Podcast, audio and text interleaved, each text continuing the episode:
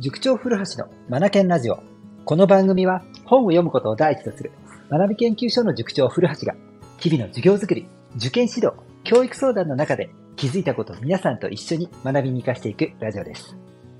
さて、明日はいよいよ大学での講義ですね。はい、楽しみですね。すっごい今ワクワクしています。もうほぼほぼ準備は終わったので、あとはですね、もう体調を整えて、えーと、ね、ゆっくり休んで、明日会場に向かうっていうところですよね。うん。はい。さあ、今日のこのラジオの放送では、僕がこういったお仕事をいただいたときに、事前に行うこと、このね、行うことの一つを紹介させてください。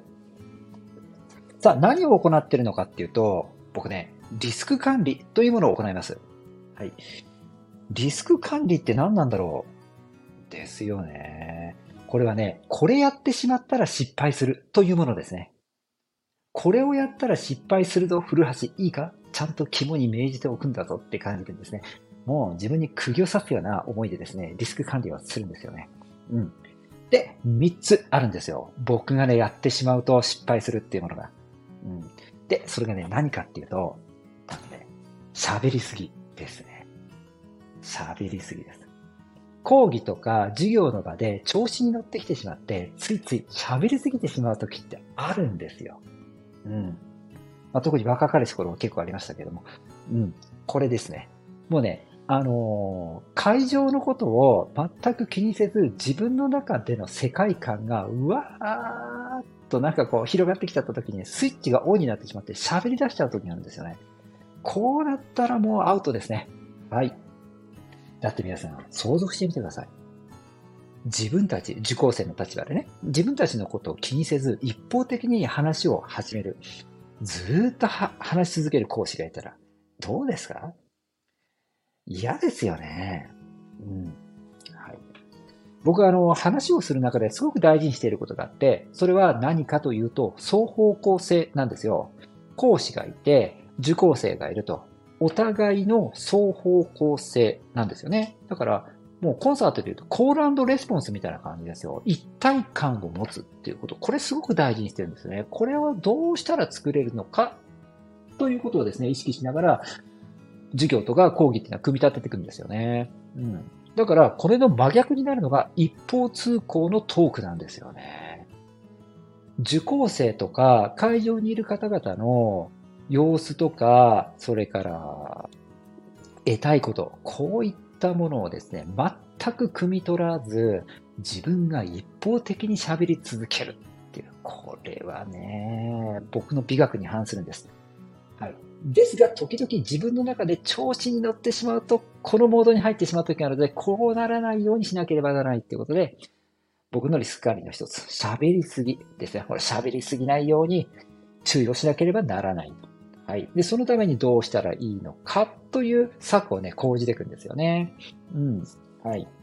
まあ、当然こういう時にはメタ認知が重要になってくるので、こう、例えば、腕時計を、腕時計を見たらメタ認知を意識する。というふうにね、こうしたらこうするっていうものを決めておくんですよ。うん。胸を2回叩いたら、うん。右手で胸を、左胸を2回ポンポンと叩いたら、うん。自分を客観視するタイミングだとか決めとくんですよね。うん。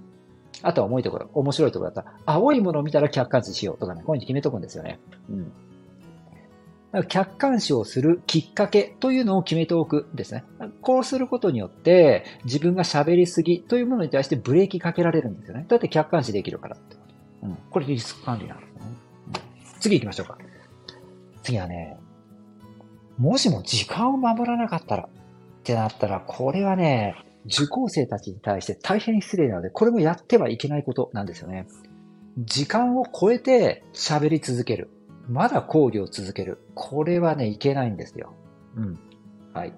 これもね、僕の美学に反するんです。決めた時間にきちんと終わらせるということですね。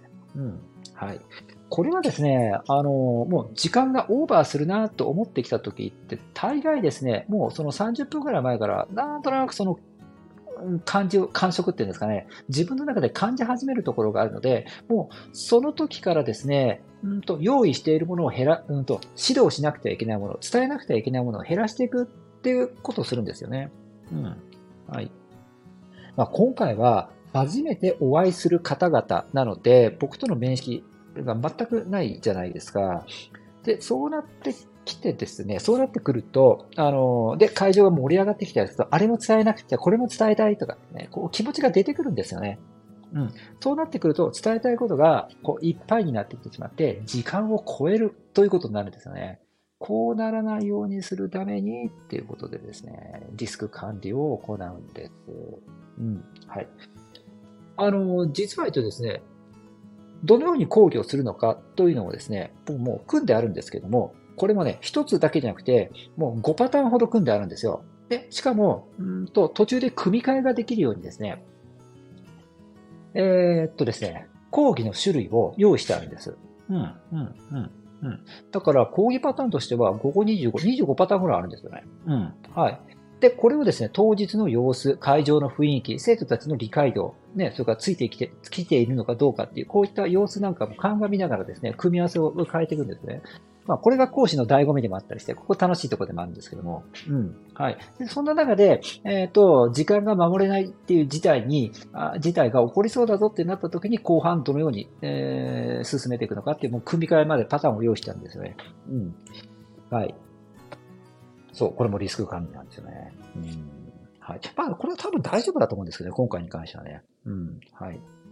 時々ね、あのー、オンラインのセミナーなんか、オンラインだとね、会場のね、雰囲気がね、つかみにくいってこともあって、時間をね、守れなくなったりする時があって、これいかんなと思って僕の課題でもあるんですが、今回はリアルで行うので、バッチリ会場の雰囲気つかめるので、時間を守らないっていうことにはね、多分、ならないとは思うんですが、一応念のためっていうことで、時間が押しそうになった時に後半どのように授業の内容を組み替えてきれいに収めるかというところまでプランニングしてあるんですね。うん。はい。さあ、そして3つ目。始めが長いっていうのがあるんですよ。今回のように、初めて、初めて会う方々たちに対して、やっぱり自己紹介から入るじゃないですか。で、ちょっとしたアイスブレイクの時間なんかもあって、ヨタ話とか、そういったものもね、させていただくわけなんですが、えっ、ー、と、自分の立場を分かってもらおうとか、会場を温めるためにってって、そこに一生懸命になりすぎてしまって、なかなか講義が始まらない。つまり、始める部分が長くなるっていう傾向がね、あるんですよ。これね、僕よくあるんですよ。このトラブル。ここは要注意ですよね。始めが長くならないように。で、始めが長くなるとどうなるかっていうと、後半当然時間が押してしまうんですよね。やりたいことがやりにくくなっていくっていうことになるので、始めをですね、うまくコントロールしたいんですよ。じゃあ、どれぐらいの時間なのか、どれぐらいの長さなのか。これがね、また難しいところで、きちんと5分とか10分って決められないんですよ。えっと、集まった方々たちの、うんと、学ぶ意欲の高さとか、それから、まあ、能力云々もありますよね。お年のこともいろいろあると思いますし、まあ、今回大学生なんてある程度、あの、様子はなんとなく見えますけども、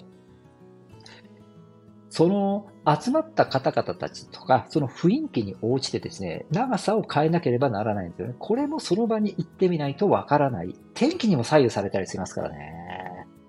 うん。ですので、えっ、ー、と、どんな時間になるのかはわからないんだけども、長くなるようなことだけは避けなければならないということで、ここは注意をしようと。これがリスク管理ですよね。うん。はい。僕が明日ね、気をつけなくてはならないのは、喋りすぎないこと。それから、ね、時間を守らないっていうこと。で、始めが長くならないようにっていうことですね。この3つ、明日はですね、肝に銘じてですね、講義を進めていきたいと思います。うん。まあ、このようにリスク管理、やってはいけないことというのはあらかじめ明確にしておいて、うん、確認をしておくだけで、あのー、何々失敗するようなことっていうのは絶対起きないですからね。もう鉄板というか、もう鉄則ですね。これね、うまく介護ね、滞りなく進めるための。はい。これやったら失敗するっていうものをあらかじめね、用意しておいて、それさえやらなければ失敗ないんですもんね。うん。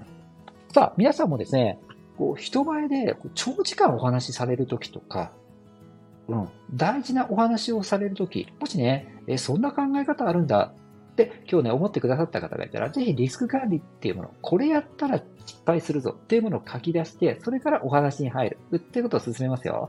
うん。そうすると失敗をしなくなります。はい。今日も最後までお聞きくださりありがとうございました。それでは、Read More, Learn More, Change the Group 素敵な一冊を。